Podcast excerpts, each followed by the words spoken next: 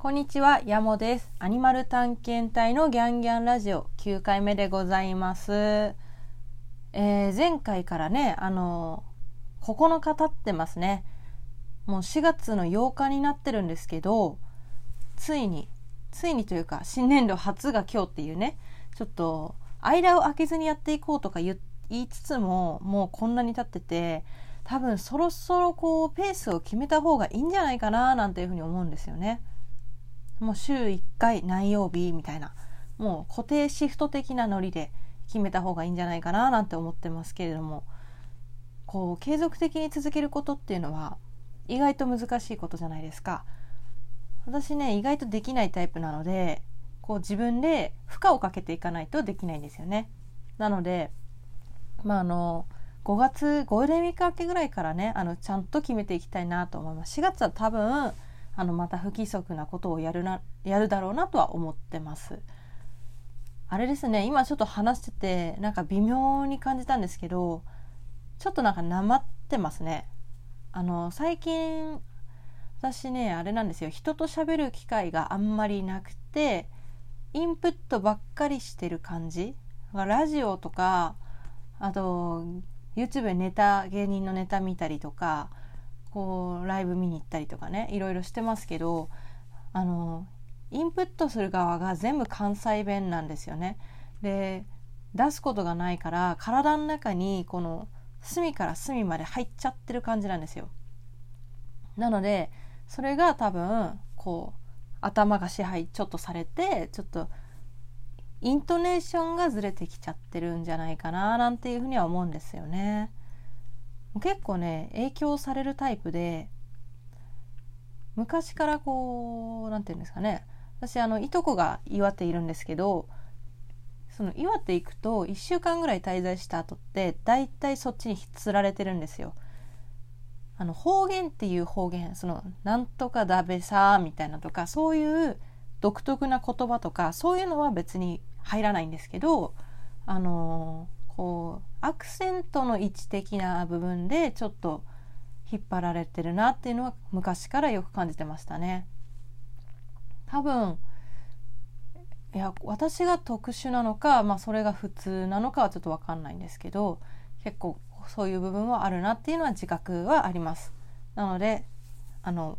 エセエセなんちゃらってやってるわけではなくてただ引っ張られてるやつ細く長めの糸でこう張られてるなって感覚ですね。あとはあれですあのまあ私からすると東京生まれ東京育ちなのでなんかねこう東京に来て東京の言葉というか、まあ、標準語しゃべるのは普通なくせにこう逆に行くとちょっとこう攻撃的っていうかさされるのはちょっとなんか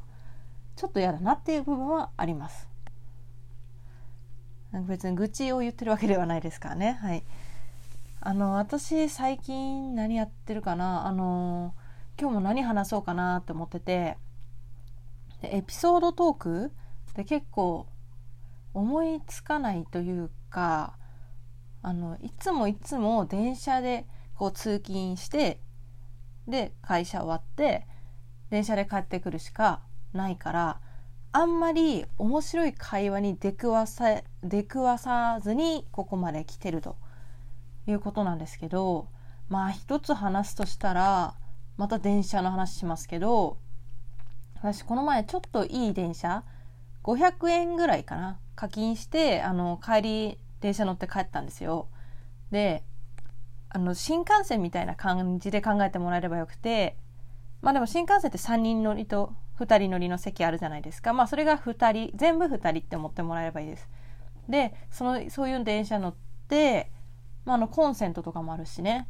クッション性のある椅子で結構いい感じだったんですけど私通路側に座ってたんですよ。で隣の人とか全然気にしてなかったんですけどあのまあおばさんだったんですね。でとある駅に着いてこう扉が開いて3秒ぐらいかな経った後に突然隣のおばさんがねそうまた慌て出したんですよ。でまあ慌て出したらまあ降りる以外ないですからまあ降りようとしたんですけどなんかね荷物を足元に置いてて結構4袋ぐらい持ってたんですよだからあのまず最初に落ちてきたのがまああの漫画みたいな話ですけどリンゴですよねリンゴ落ちてきてわ落としたわ。でもまあ漫画だなって思ったんですけどそこで。でまあそれは良かったんですよ。でなんか袋入れてまた持ち上げるんですけどその後もね2回は落としたんですよ。物を。リンゴじゃないですよ今度は。あの他の普通のカップ麺とかいろいろ落としてたんですけど面白いなと思ってすごい見入っちゃったんですよね。で、まあ、結構扉開いてる時間がね長かったのでたまたま。なので降りれたんですけど私の目の前にあのお惣菜パック2つが入ったあの薄いビニール袋で巻かれて裏返って落ちてたんですよ。その目に入っちゃって。で私いつもだったらあって思うあ思うんですけどなんかその時はあまりにもその人に感情移入っていうか入りすぎちゃってすぐに反応できちゃってできちゃってっていうのも変ですね。反応してあの落ちてますよって結構大きな声でね言ってあの渡したんですよ。渡したいんだけど私まだ電車結構乗る距離あったからあの何ですか降りたくはないんですよ。課金してるし。だからこの電車の閉まる直前のところであの何ですかそのこう手を差し伸べてるみたいな。でおばさんちょっと先まで行っちゃってるからあのすぐには取れない距離手渡しというほどの距離ではないけどもう扉も閉まりそうみたいなでも床に置くのもちょっと食べ物だしってこう迷っちゃって。で結局ね扉閉まりかけたのがまたプシューって開いて。まあそれは挟まってはないですけど、まあ、視線をこう人から浴びるじゃないですか。それもちょっと嫌だなーなんてもうそれが嫌なんですよもともとだから大声とかもあんまり得意じゃないんですけどまあそんな感じで。まあ一応ねおばさんが戻ってきてくれたのでそこ手渡ししてああこれ結構聞かれたなと見られたなーなんて思ってまた席戻ってね。であのこうボケーっとまた携帯いじり始めて私が。なんですけどなんかちょっとしたら車内放送が流れ始めてそしたら今の今のというか落とし物忘れ物をした方は大変安心していらっしゃると思いますよみたいな。まあその後も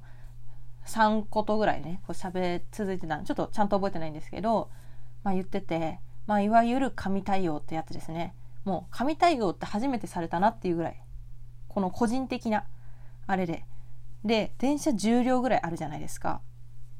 私はもうその瞬間に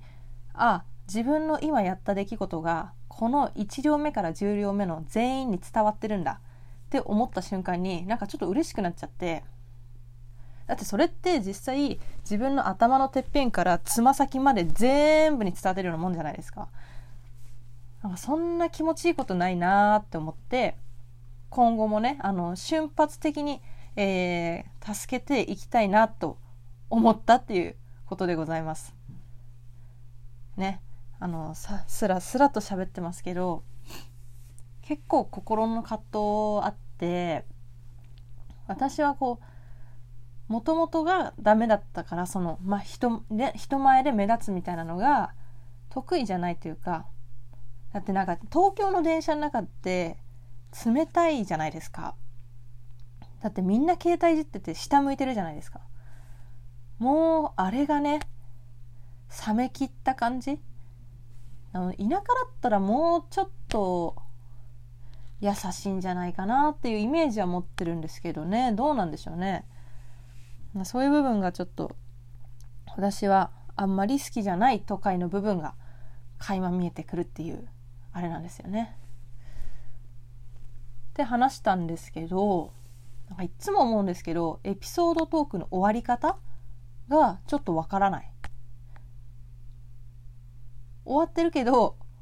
っていう話なんですよ。って止めるのも変だしって思いました。って終わるのもなんか変だし正解がわからない。あの普段ラジオ聞いてるやつだと大体終わった頃に曲か CM 入るんですよ。だからなんかいい感じになってるけど私の場合それができないからなんか難しいなって思って今も終わり時ずっと探してるんですよ。困っててめちゃめちゃ。ね。難しいですね。この無駄な今1分ぐらい無駄な時間をしてます。やっぱもう終わろうかな。ってことで。はい。あのまた次回も聞いてください。エピソードトークのいい終わり方もしあったらなんか教えてほしいです。もうサイトの名前でもいいです。なんかね